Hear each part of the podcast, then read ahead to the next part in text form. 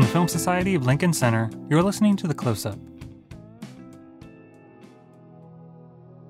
This week, we're looking back to a fascinating and insightful conversation with the great director Jonathan Demme, who passed away last week at age 73. As part of our 2012 series celebrating 50 years of the New York Film Festival, Demme stopped by the Film Society to screen and discuss two of his early films that premiered at NYFF 1977's Citizens Band and 1980's Melvin and Howard. Sitting down with program director Richard Pena, as well as actor and frequent collaborator Paul Le Demi gave the packed house a very personal look into the beginnings of his incredible career. Let's go now to their conversation.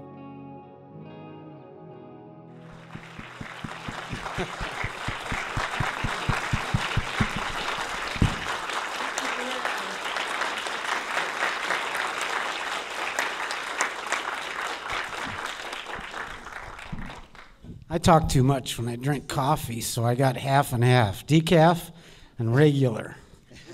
I know it's strange, but I'm from California. So. Let me start off if I can. Jonathan, you came to Handle with Garrett Citizen Band after three films with Roger Corman. Can you talk about that transition from Cormanville to Paramount? And what were the different cultures like? Well, the the Corman movies were were you know had their their formula um, as much as anything. I mean, they were they were defined by the fact that they had you know like a lot of action, they had nudity, uh, they had humor, uh, they had they had like all the ingre- as much as possible all these ingredients. And um, you know, it was fun working with those formulas. You know, I grew up on them as a as a kid going to the drive-in. And then when I got the script for Citizens Band, um, it was one of the things I loved about it was that there was no violence, there was no nudity, there, you know, all this stuff. There were just these great characters. Also, I had been saddled with scripts that I had written uh, for my Corman movies. That's how I got to direct them. Um, package deal. And now suddenly here was this wonderful screen with these great characters, and I had, um, you know, was a big Paul Le Mat fan, and the casting started with, with Paul, very picky actor, and I think he liked the, the kind of the, the off formula thing as well, I think. And um, you know, it, it all started there, and uh, it was it was quite an experience. It, it it got very complicated after that because you know the stu- there was all kinds of studio stuff, and the studio st- the, the, the the administration that had green lighted it or lit it or what have you got fired just as we finished our movie, and a whole new gang came in. And um, also, our producer, uh, the late Freddie Fields, um, just it was the first time he had produced a movie, and he wanted to change everything. But luckily, the way we shot it, we didn't give them too many opportunities to change things. We shot it the old-fashioned way, where like this is the coverage, there is no coverage. Um, so that was that was really it. And it was the first time I ever really got the chance to work with amazing actors like Paul and and Marcia and and, and I learned so much about working with, with actors then. One of the things I learned with Paul was if, if I had an idea after take one and I thought it was worth, you know, I still was trying to figure out what a director did. It was only my, my fourth movie. So I, I learned because Paul, t- like, so I'd go over and I'd, I'd tell him an idea and then I'd stand there waiting for some kind of like response, like, okay, I'll, okay, I'll do that. And Paul was just like, look at me like that. I have come to understand that means I'm creating a character here. No, no, no. And you can fertilize me with No, a little he- sun, but then get out of my face. I'm not here to talk with you. I'm here to. Oh no, you're remembering somebody else. I wouldn't do that. I, I absorb what the creative people say, and I incorporate that into my performance. Although it is true, actors we prepare uh, for what we're going to do, and we have a certain mindset because of it. So when somebody makes a suggestion, it just takes a while. That's all, and then we go ahead and do it. Paul, talk a little bit about working on the film, and especially, I mean, it's such a rich ensemble piece with so many different parts going. What's it like to work in that piece? Were you aware of everything going on? That not really, but that's great because you have more days off. Uh, you and you can relax and study your lines. And the director, though, however, he has to be there every day, which I feel sorry for them. Uh, like George Lucas in American Graffiti, he had to work his butt off, and a lot of us weren't, working on certain days because the movie had different uh, segments with different characters in it. So we got to rest, and he he was he lost a lot of weight. I'm serious. You could see the weight he lost. Jonathan didn't lose any because he has always been thin. But uh, I he he uh, both George Lucas and Jonathan Demme have a, uh, at least at that time they they wanted rehearsals, and uh, in movie making, uh, especially if it's not a big budget, you don't have time to rehearse. But uh, they took the time to do it, and I, I loved it as an actor. We all appreciated that. Remember, we go to the sports coach and rehearse, and uh, then we had the scenes down before we even shot them. I, I would like to say that it's it's. Yeah, I remember we did some rehearsal, and and uh, it's funny because I think one of one of the things that I love so much about your acting, and I loved it on the set uh, when it happened, and I love it uh, in the finished films, is is is the unrehearsed stuff that you do in the moment, stuff that I don't think is I think it's beyond rehearsal. Uh, it uh, you know your your ability to like get lost in the moment and really there's like what we're just watching tonight there were so many things that i was just like just remembering how dazzled i was at the time you know like the Oh, thank you, Jonathan. You know, is your mic working? And I don't think it's working. Everybody can hear him though. yeah. Um, what did you just say? Could you repeat that? repeat that? He just liked what you said. I know it was a compliment. Yeah, I try to be real. Uh, You know, I studied acting here in New York a long time ago, and they were teaching to be real.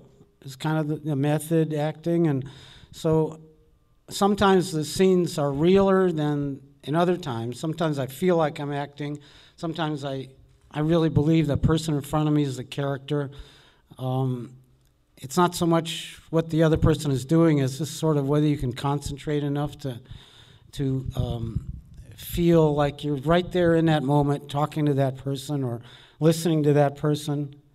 And interesting things come out of that because you're like uh, the next movie is melvin and howard.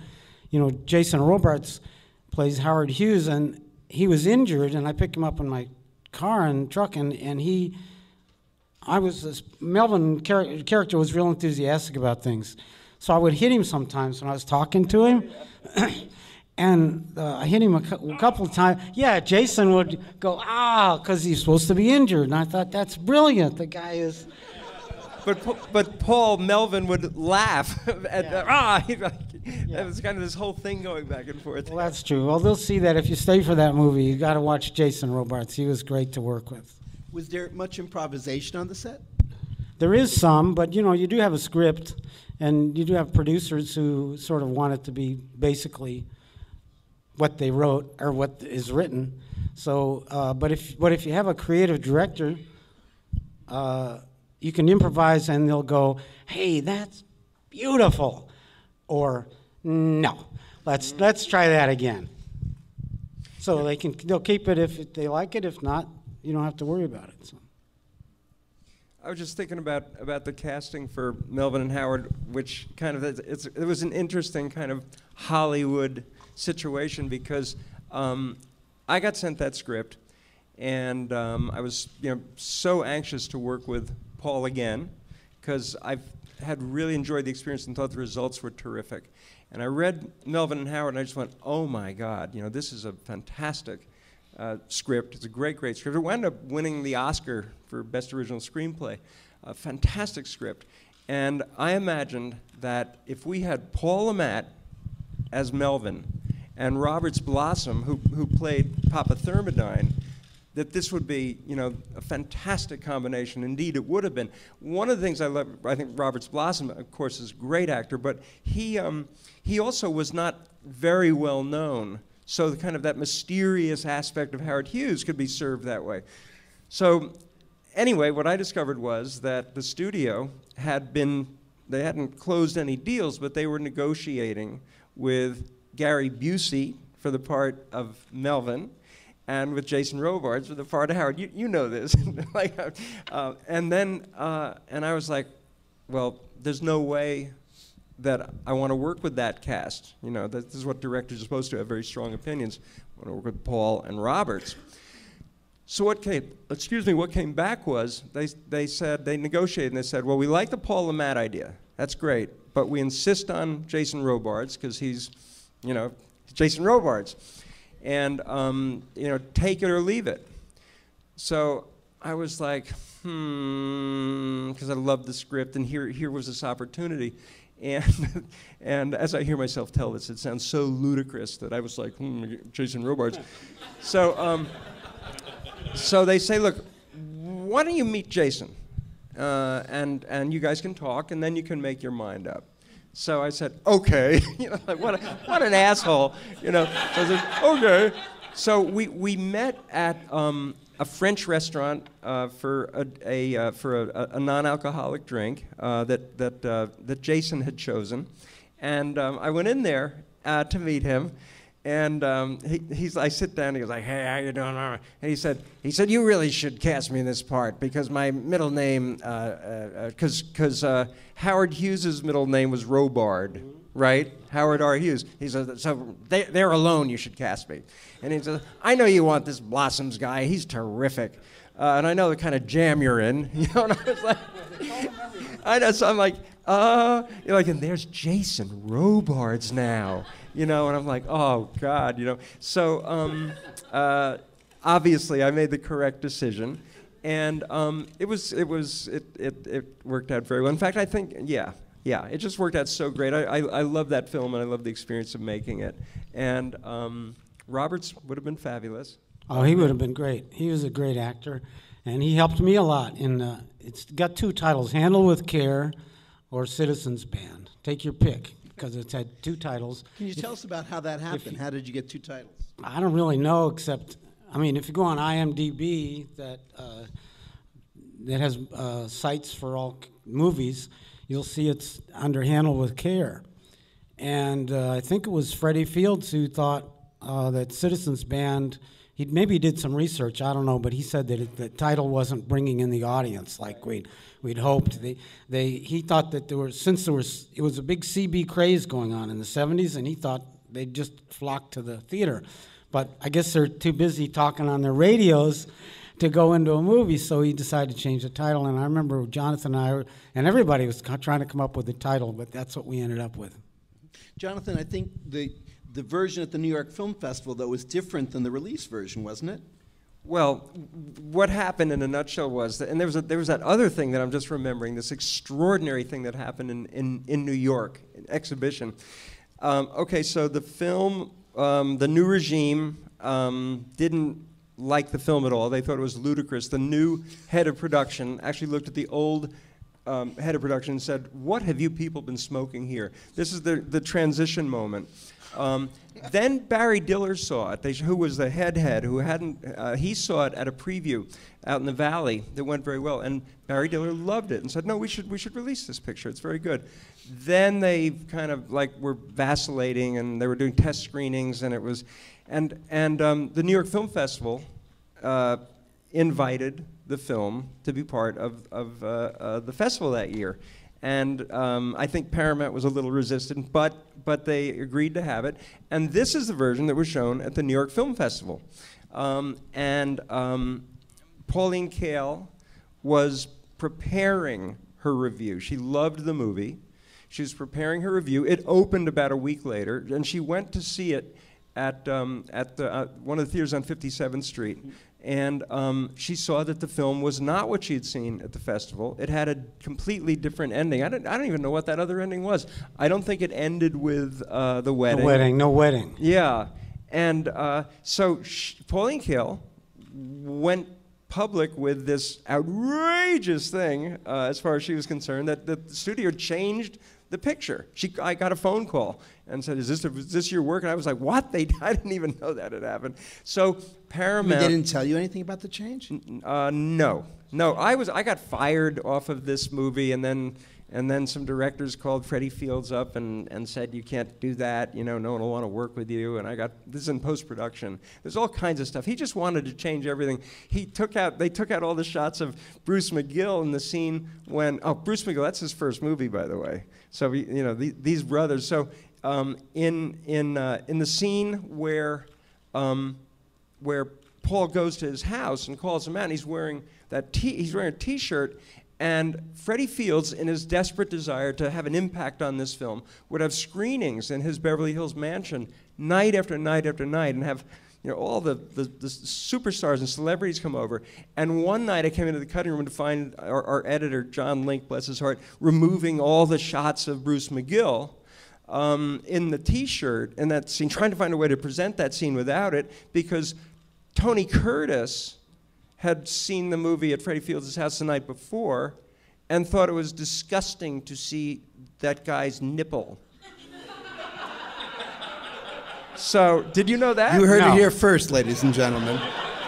By the way, that that's I don't did, did anyone recognize Tony Curtis's voice in the opening sound montage? Yeah. Um, so now again, the way we shot it, because we showed, shot it the old-fashioned way, they had to put the shots in. They took them out, and then they had to put them back in. So many things were being changed. Um, but then, then, then, the, so they restored um, the ending. So the release version quickly became what we saw like Paul said, like I said previously, nobody came to see this movie, Citizens Band. Nobody came. Um, so, but by now the reviews were terrific, and, and the people at Paramount could, you know, thought it was good. So, um, one of the what, what was happening while they're trying to figure everything out is one of the um, the big, wonderful, amazing distributors in New York, Don Rugoff, said, "I love this picture so much. What it needs is word of mouth." Um, it needs people to see it, to spread the word, so they understand it's not. They don't. Don't don't don't not see it because it's about CB. At the end of the day, that's irrelevant.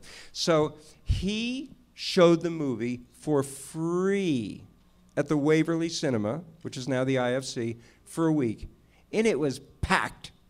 Every day, every night was packed and audiences clapped at the end of it, like that. And then they, they started charging, and nobody came. so, so blah, blah, blah, blah, blah, you know. But guess what, Freddie Fields? Uh, so here we are in 2012, and Paul Le Mat's at Lincoln Center at the Walter Reade Theater, and we're still looking at it. So it's really exciting.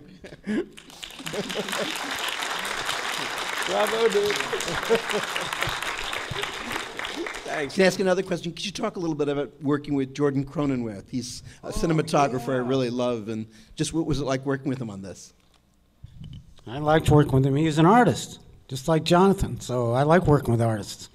You know, he he was looking up and staring at the walls, and I thought, what the hell is he doing? Is he th- is he with us or, n- or not? And then it turns out he was looking at the lighting and looking at the effects he had to reproduce as the day went on, like that. Jordy, um, for me to work with was was fantastic. I'd worked with some excellent camera people on the Corman movies, young, coming up people.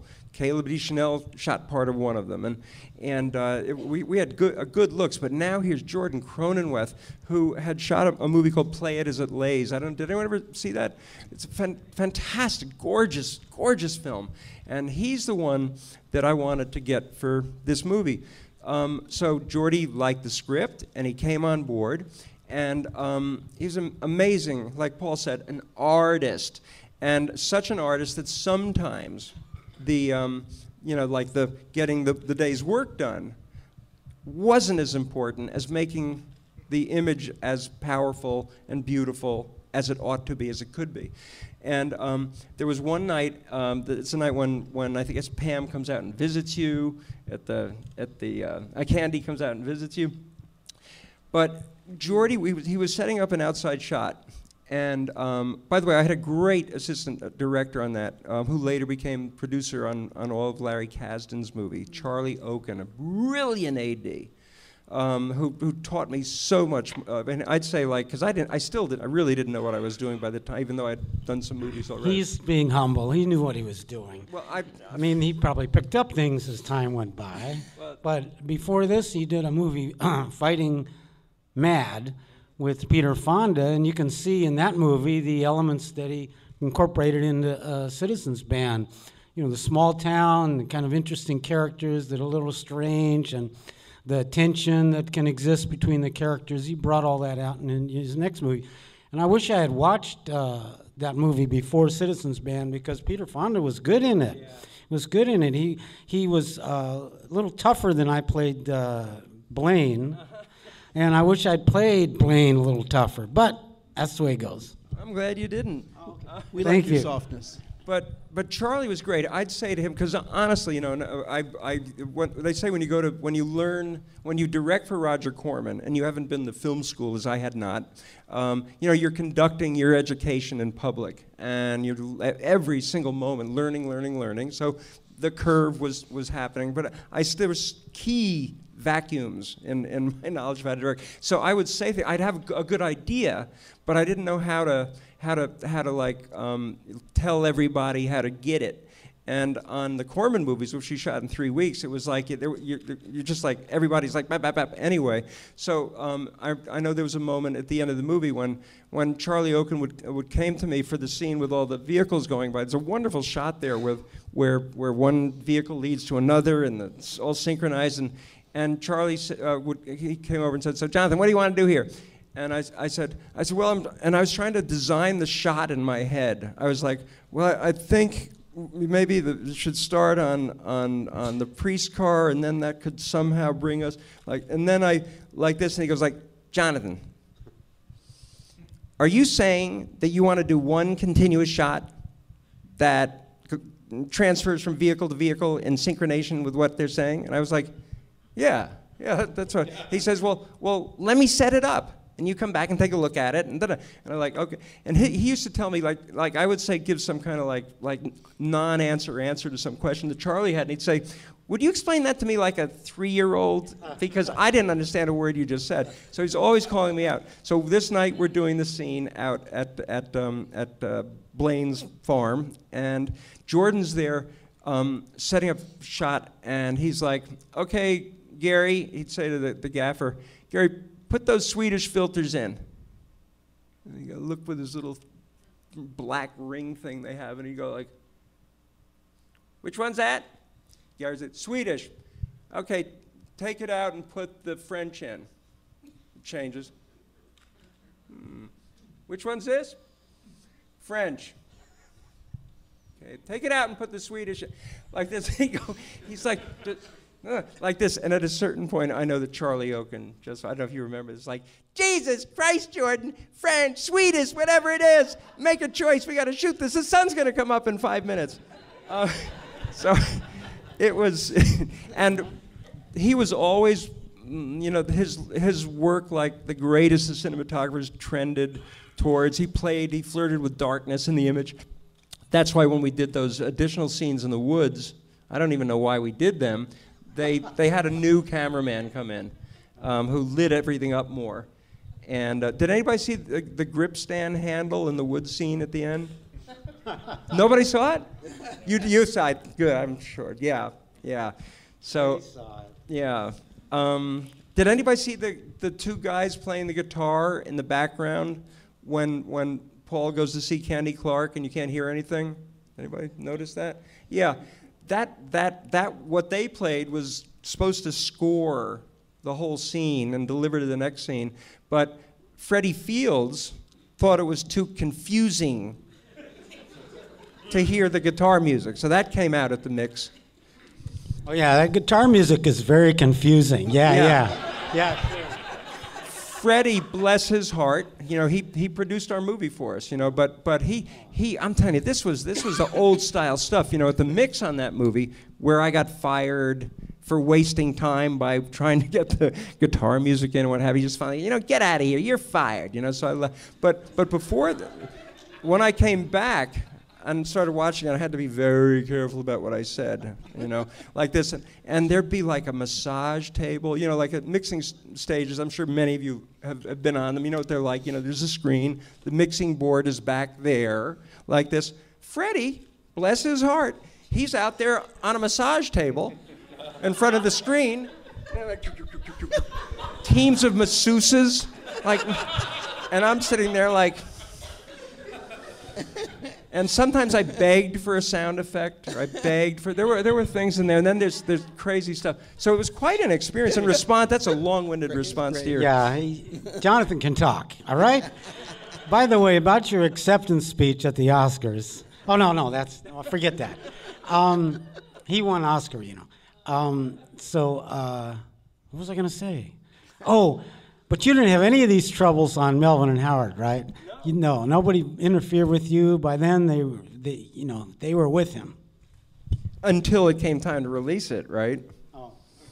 Yeah. Um, the uh, yeah. The the um, anybody seen Melvin and Howard? So you know what it's it's like. Thank you. Um, so so this this was a script that came to to um, Tom Mount, who was the head of young head of, of production. He was our age, and he was fantastic guy, and he was he was the one that was pushing pictures into production, and um, he had read this article in the newspaper one day about um, no his friend Don Phillips, who was our producer, had read the article, a little tiny thing that just said Will found da da da da da, and Tom Mount got the money to have Universal commission the writing of the script, and they chose Bo Goldman.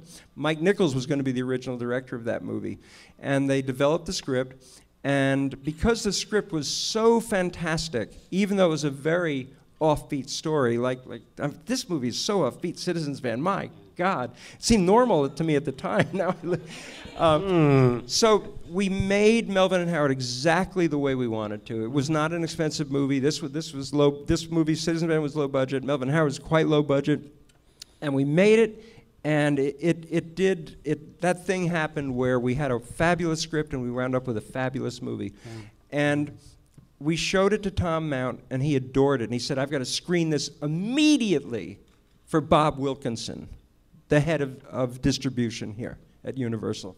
Like, great. So we, we the next day we have a screening for Bob Wilkinson, who's an older guy. He was older than us. Um, he was probably our age now. And he's, he's watching watched the movie and and Don Phillips, Art Linson, our producers, myself, and Tom Mount. And the lights come up and Bob Wilkinson looks at Tom, our boss, the head of production, and said, This was such a, a, a lesson, and says, um, um, Okay, let's go back to my office, fellas.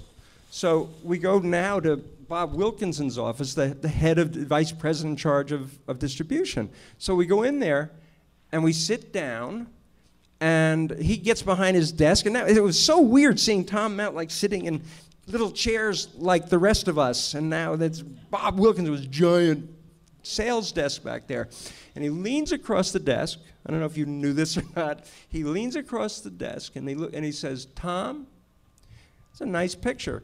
And I'm going to tell you the same thing I told you when I read the script. You're pissing in the wind if you think anyone's going to come see this thing. and it was a staggering moment. And of course, the film went on to, you know, be the opening night presentation at the New York Film Festival. 1980. Triumphant reception. Uh, Melvin Dummar himself joined us in the box. It was, it was extraordinary. Um, yeah, I remember that. And Jason was sitting next to me. yeah. And we were watching the movie, and he leans over and he goes, Well, I don't use the F word, but he said, Look at those two effing crazy guys, meaning me and him. And I resented that. I thought, Wait a minute now. I, I, I wasn't one of the crazy guys out there in the desert. But okay, Jason, whatever you say. But yeah, the, the, the critics loved it and it won a national award. What was that? The National Critics Award. got so many the New York Yeah. Film Critics and the Yeah. uh, Oscar nominations and this one thing and another, and it, it did okay business. It sure did a lot better than Citizens Band, I'll tell you that much. but, But uh, but that was like like like like such a giant leap in awareness on my part. I I never again like I say I was learning every day. I never understood that it's really the distribution arm of a studio that has the power. You know, they're going to say, okay, you can make this one. And that's, I think that that's probably, you know, increased and, and become now, it's like everybody's distribution and nobody's production anymore. You know, it's kind of almost like that. He said cynically on the stage at Let's, Walter Reade the time we have left, let's get some uh, questions from folks here. Yes, sir. Can you talk about the, well, the two screenwriters, Paul Brickman and Bo Goldman? What was it like working with each? Well, I don't know. I didn't work much with them because you know the script was finished, and I would think the same thing with Jonathan, unless there was some there was some tweaking to be done. Um, I have to be honest in response to that question. It was great working with Bo Goldman, um, and it was great working with a Bo Goldman whose hand had been guided to a significant degree by Mike Nichols. Um, we had a lovely, lovely experience on Melvin and Howard. Paul Brickman, um, who was so aghast at this Roger Corman director being hired to direct his masterpiece. Um, he was like he was he was even younger than we were at that time, and he just just was. Oh man, he just thought. It, I, I looked one day at the list. of 22. The, the script had been submitted to 22 directors before they finally sent it to me, and they sent it to me because because yes, it's true. Because Freddie Fields' um, girlfriend Cherie Latimer had liked Fighting Mad that Paul mentioned and recommended me, and in desperation they offered me the gig. So Paul Brickman was very clear in his disdain for me, and he was also the associate producer of the movie. And we went up to um, Marysville. And Does that mean he actually had something, or was that just an honorific they get? Well, it can be anything. Associate producer can be anything. It's, it's often the hardest working person on the, on the production team. In this case, it was Paul's deal had, and you know, Freddie wanted to work with him more. So Paul came up to location in the role of associate producer to, to just damage control. Within the first day, he was, uh, um, and, and Wedgeworth came over and said, Jonathan, was that last scene we did okay? And I was like, yeah, I was at the Chinese restaurant scene. I said, you kidding? It was fantastic. He said, oh, because Paul wanted to know whose idea it was to, to say it that way and this, that, and I, I'm, I'm confused like this. And so I went to Ben Chapman, who was our, our production manager, this veteran production manager. He had been the head of production at Republic Studios. And uh, I, I, I appealed to him, and I said, I said, Ben, I don't know what to do. I'm really furious because Paul Brickman is going now to the actors and, and, and, and saying he didn't like it. And, it's, and he said, Well, um, I think you should throw his ass out of town. and I was like, Can I do that? And he said, You give me the word, he'll be on the next Greyhound out of here. Yeah, I remember this now. A- after the fact, that's right. And uh, I just thought, well, they had a conflict, and Paul's gone, and Jonathan is here. I think Paul should have been a director, and then he did direct later, and Yeah, risky did a good, business. Good did a job with job that. so, business. so he couldn't control himself, you know, for his idea from with his ideas, and he was infringing on Jonathan's world. And he never said anything to me, by the way, because I think, you know, he'd already tried that. But he did one, one th- as a matter of fact, he did say one thing to me. He walked up to me uh, between a take, between takes, but he didn't say anything about my performance. He said, "Do you like the color of the car? You know, the Nomad." And I s- yeah, I know. And I said, yeah, yeah, it's appropriate. And he said, I don't think it's the right color. Are you sure about that? And I thought, well, I yeah, it's appropriate. It's what do you want? You know, he wanted it to be more flashy, and I thought, well, I don't think that's right. You know, I did a, a car movie with a red hot rod, Aloha Bobby and Rose, the name of it.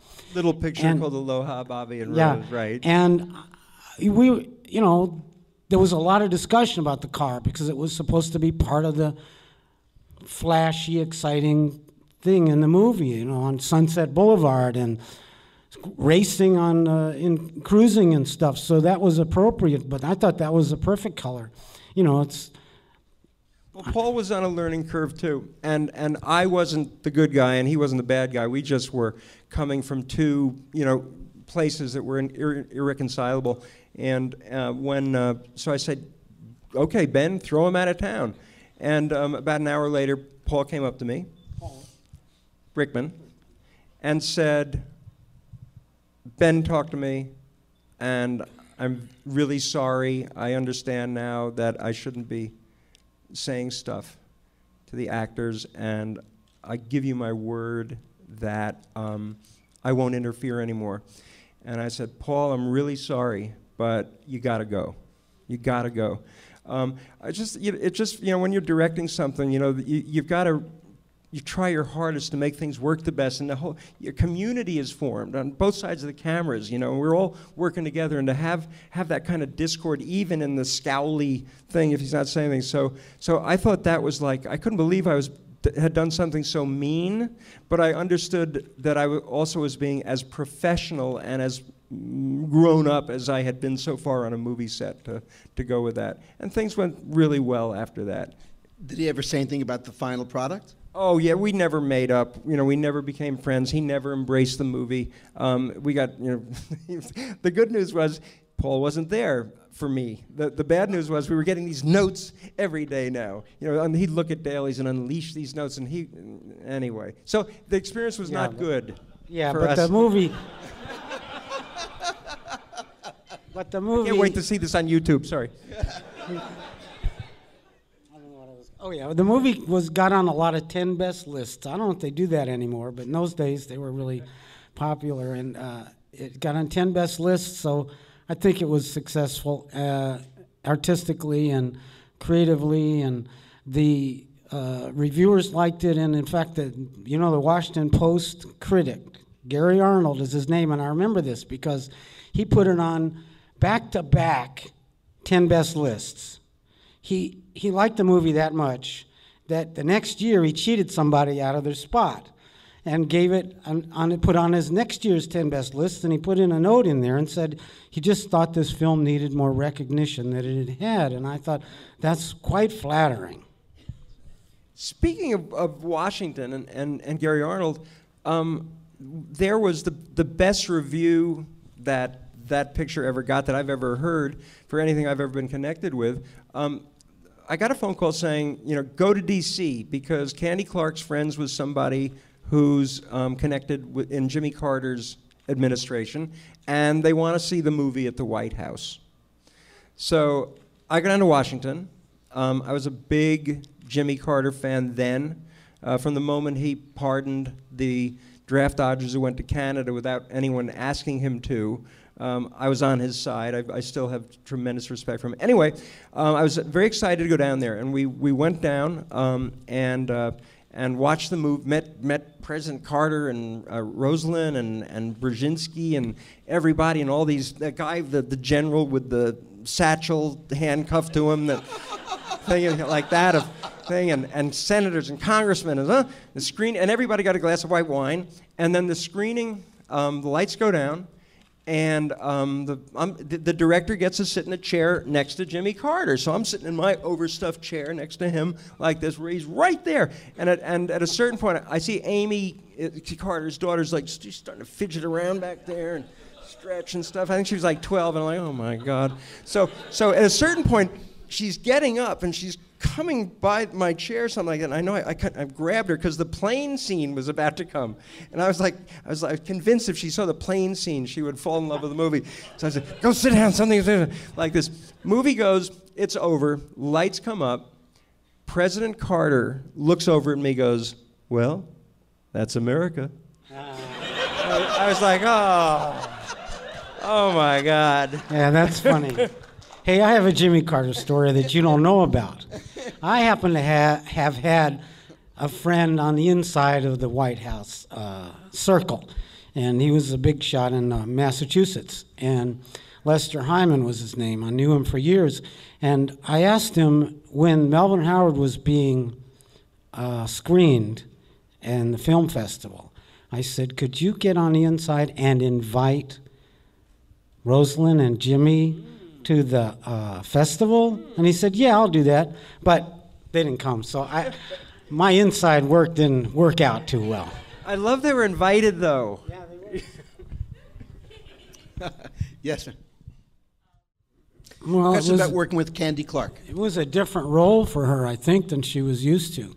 But um, I don't know, just didn't it didn't work as well. And she she uh, I don't know if this is an insight into her performance, but she has said to me that she thought the characters in the movie were too quirky for her uh, sensibility.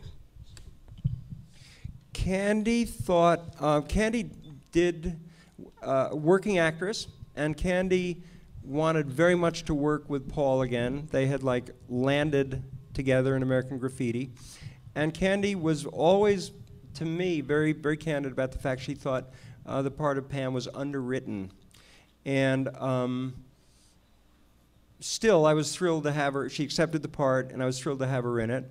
Um, and I know there was one night, again, I think it's the night she comes out to visit, where um, they told me that Candy wanted to talk to me um, in the trailer. Well, Jordan was outside with the Swedish and the French. So I went in, and Candy said, Jonathan, I, I, don't know how to play this scene. This scene, who is this girl? She said, I don't know how to play this scene. I don't know why she would come out here at night like this. I don't know why she would say these things. I don't even know why she's still living in that dipshit town. And, and with each of these things Candy was telling me, I'm real, realizing how under-equipped in a certain vein I am as a director, because I, I guess you know, directors should be able to say, "Well, listen," da-da. and I was just like, "Gee whiz!" I'm just saying, George, Charlie Okun has just chewed Jordy out for that stuff, and the sun's coming like this, and I just didn't know what the heck to say, and I, I just said, "You know, let's go out um, and try it, and um, if there's something you don't want to say, say something different. But let's go out and start filming and, and do it. So, and she did. But I think that's probably it. She just was, was convinced that, that there could have been more f- there for her to work with. Yes. Good question. Where was the film filmed? What town? Where we filmed it, Marysville and Yuba City, two cities, very uh, little towns near each other in California. Where it was supposed to be, I don't know. Yeah, it was anywhere USA. But yeah, and, and the Marysville, Yuba City, very near Sacramento in Northern California. And uh, it, was, it was great up there. It was great up It there. It was great working there. Yeah. And there was a smoky haze in the air some days. Do you remember that? I think they were. It was farm country. They were burning something. I don't know what. Any farmers? I don't know what you're supposed to burn, but they were burning things. we, we, we tried to cast, uh, we had to cast some of the parts up there for budgetary reasons, and that wonderful lady who is telling her life story and stuff, um, there was nothing scripted for her. And uh, we, were, we, we put out a call for interesting people who might want to be in the film. And if, especially if you're interested in, in CB radio. And I remember she came in and just started talking about this amazing life she had had. So she was in, you know. I- Said, I- see, that's the way he is. He sees something he likes and he goes with it. And you know, the, uh, I forgot what I was going to say. Oh, um, I remember, uh, you know, Charles Napier uh, played the trucker, and uh, Chrome Angel was his. I don't know what his. I didn't see the movie just now, so I forgot what his real name was supposed to be. But uh, he had muscles, and I thought, when I first met him, I didn't know who he was. I thought, oh, Jonathan has hired a trucker to play this part because he had the accent down and everything. And uh, s- it- so that what he didn't respond to your request for interesting people, right? That one- no. The, I, uh, Chuck was a Russ Myers superstar. Yeah, I found that out later. I hadn't, you know, I was innocent. I hadn't seen Russ Meyer's movies. now I have. He actually just passed away. Charles Napier. Oh, I loved him. I loved working with him. We he uh, we stayed in the same uh, the Bonanza Inn was it called, and he would sit out on, by the pool and he'd say, "I got to get rid of my prison pallor." Is that the right how you pronounce it? Prison pallor. And I thought, my God, the guy's been in prison. but that's the type of he just said things like that. No, Chuck was a, was a fascinating, you know, amazing guy and a, a wonderful actor, and it was, was so sad when he passed away recently. I, I worked with him about six or seven times, and uh, I was never able to provide as good a part as the one in Citizens Band, and he played like a hairdresser and Married to the Mob. Um, in in um, in Melvin and Howard, um, it's uh, Ch- Chuck's the one that comes and gives Paul the will. The will. The. Yeah, that's a pivotal part. Yeah. And that was based on a character. I did some reading about that. You know, the more I read about this uh, will and the controversy about it, the more I tend to believe it's uh, true. And this guy's code name was Ventura, and he came forward after the. Well, they haven't seen the movie, so I don't want to say too much. But he came forward and he said that he had gotten this package from Howard Hughes and that he was a special courier for Howard Hughes.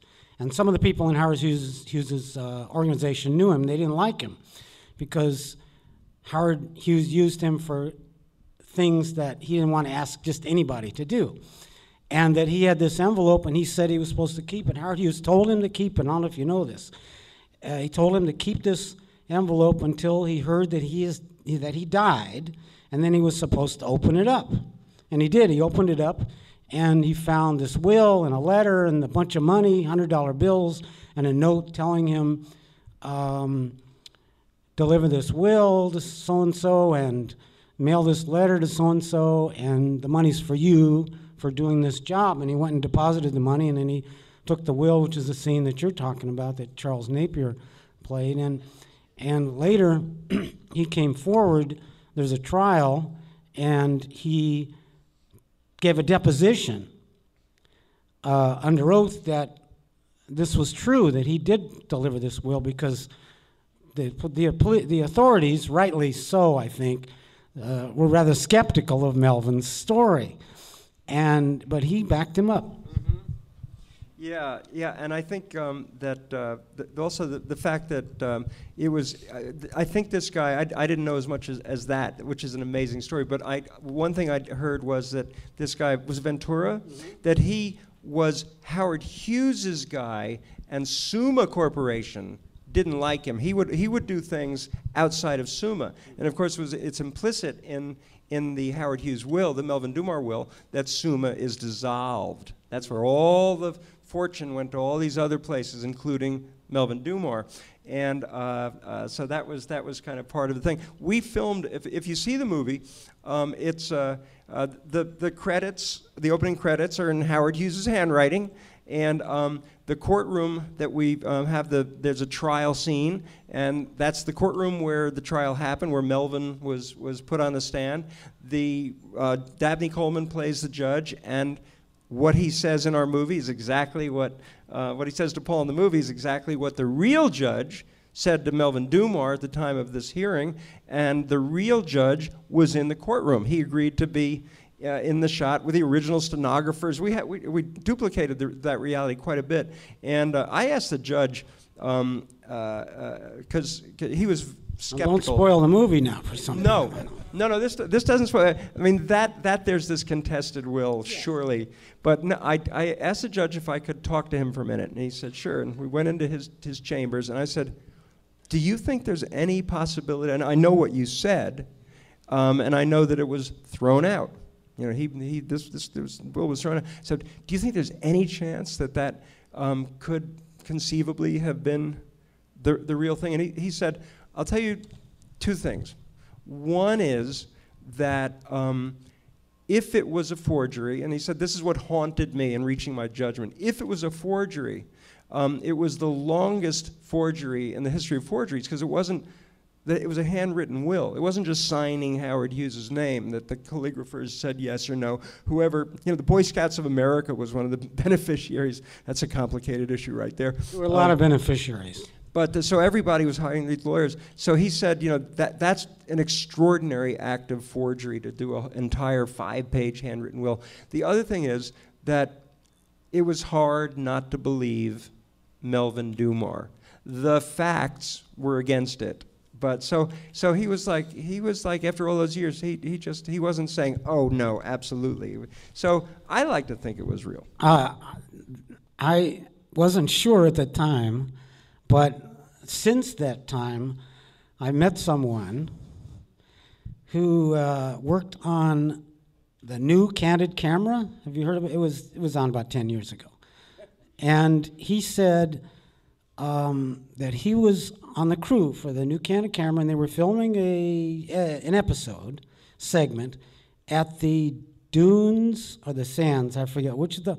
Anyway, there's a hotel in the beginning, right, where I take Melvin takes Howard Hughes to this ho- dunes, but it's not the Desert Inn, which is where Howard Hughes lived. And um, the police had uh, scoffed at Melvin, apparently, that he would lie and not even know the right hotel in his lie when he told his story that he had dropped off Howard Hughes behind the hotel. They thought, you know, you're a jerk. You know, we can't, this isn't even the hotel he lived in. You didn't take him there. And Melvin insisted, I don't care what you say. That's where I took him. He wanted to go there and he wanted to go in the back of the hotel. Now, this guy from the Candid Camera show said when they were just filming this, I'll make this quick because I know there are other questions. He said that um, the manager of the hotel, and this just happened, you know, five years ago or something, took us in the back to show us the secret hideaway that Howard Hughes had arranged to keep there behind that hotel, the Dunes Hotel, or the Sands, whatever it was, that no one was supposed to know about, just him and the owner of the hotel. And the, he, it's still there apparently, and kept in the way that Howard Hughes kept it, and that he used to come there when he wanted to get away from the corporation. I believe it.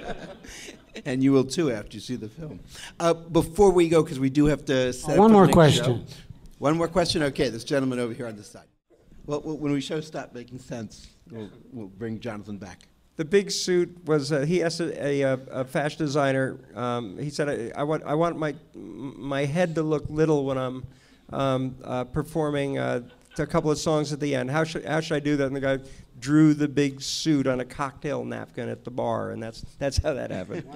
But I was going to ask you, Jonathan, before you appeared in the New York Film Festival as a filmmaker in 1977 with, you know, Handle with Care, Citizens Band, uh, you also worked at the New York Film Festival years before, and you told me a, a great story before, and I'm wondering if you would relate that to the audience of when you worked at the festival as a publicist. Yeah, well, I, I worked for Pathé Contemporary Films, and uh, uh, they distributed like like several of the new Godard films and stuff. And Richard, I don't remember what I told. You. There were so many things going in those, on in those one about. Truffaut.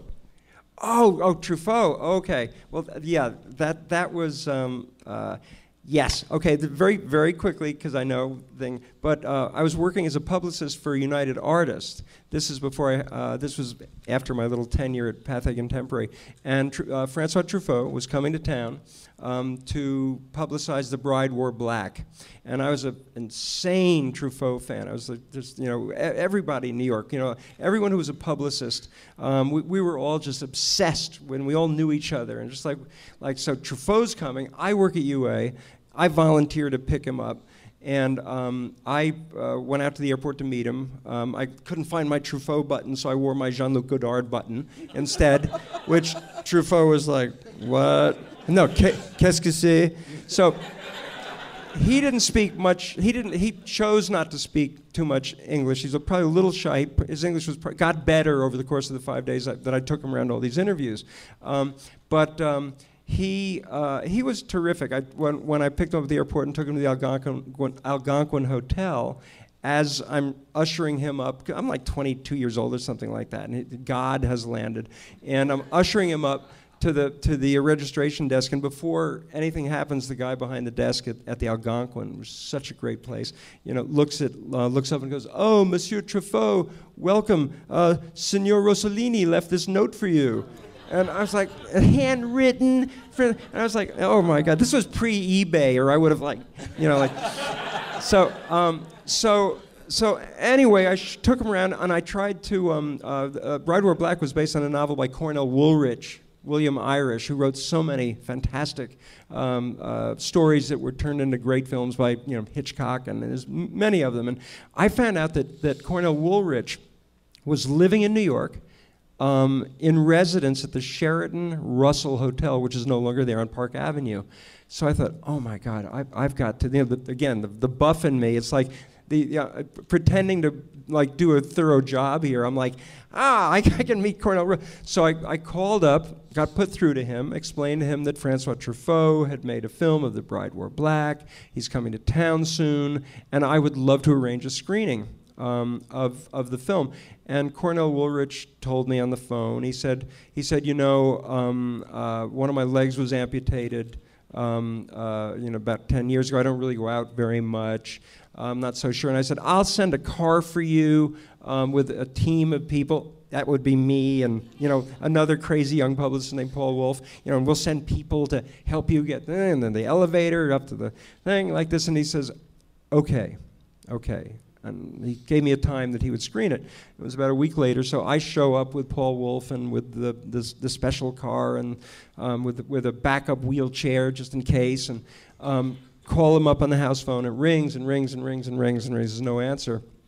So I said to the guy at the front desk, "Excuse me," I said, "We're we're here to pick up Mr. Woolrich because there's a screening's been arranged for him," and he said, "Oh, Mr. Woolrich never goes out."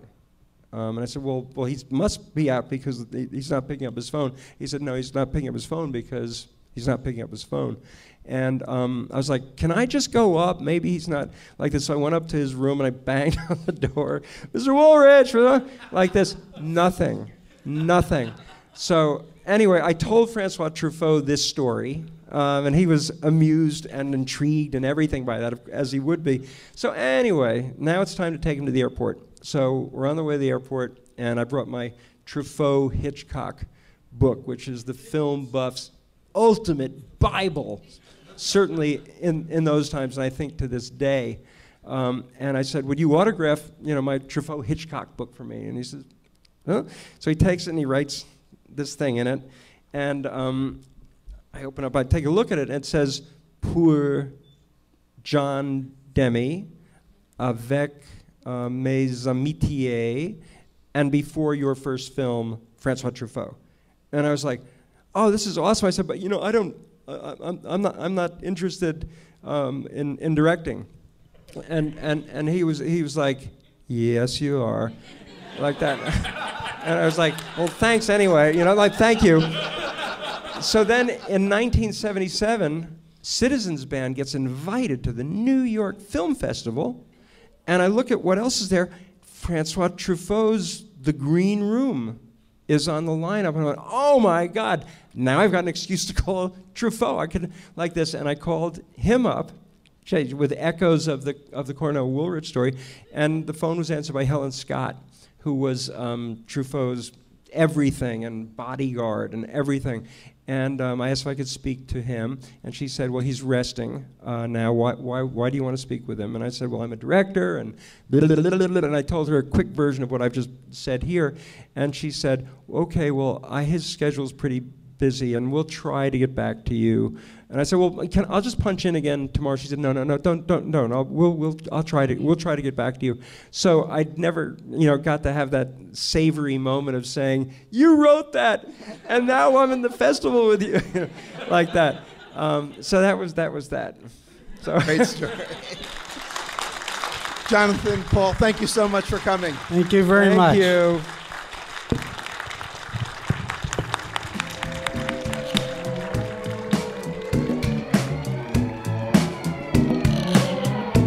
Close up from the Film Society of Lincoln Center is produced by Michael Odemark. Our opening music is by Steelism. You can subscribe to the close up on iTunes and Stitcher. The Film Society of Lincoln Center is a nonprofit arts organization based in New York City supported by individuals just like you. Founded in 1969 to celebrate American and international cinema, the Film Society presents year round programming recognizing established and emerging filmmakers, supporting important new work, and enhancing awareness, accessibility, and understanding of the moving image. To learn more about what we do and support the Film Society by becoming a member, visit filmlinc.org. F I L M L A N C.org. The Film Society of Lincoln Center. Film lives here.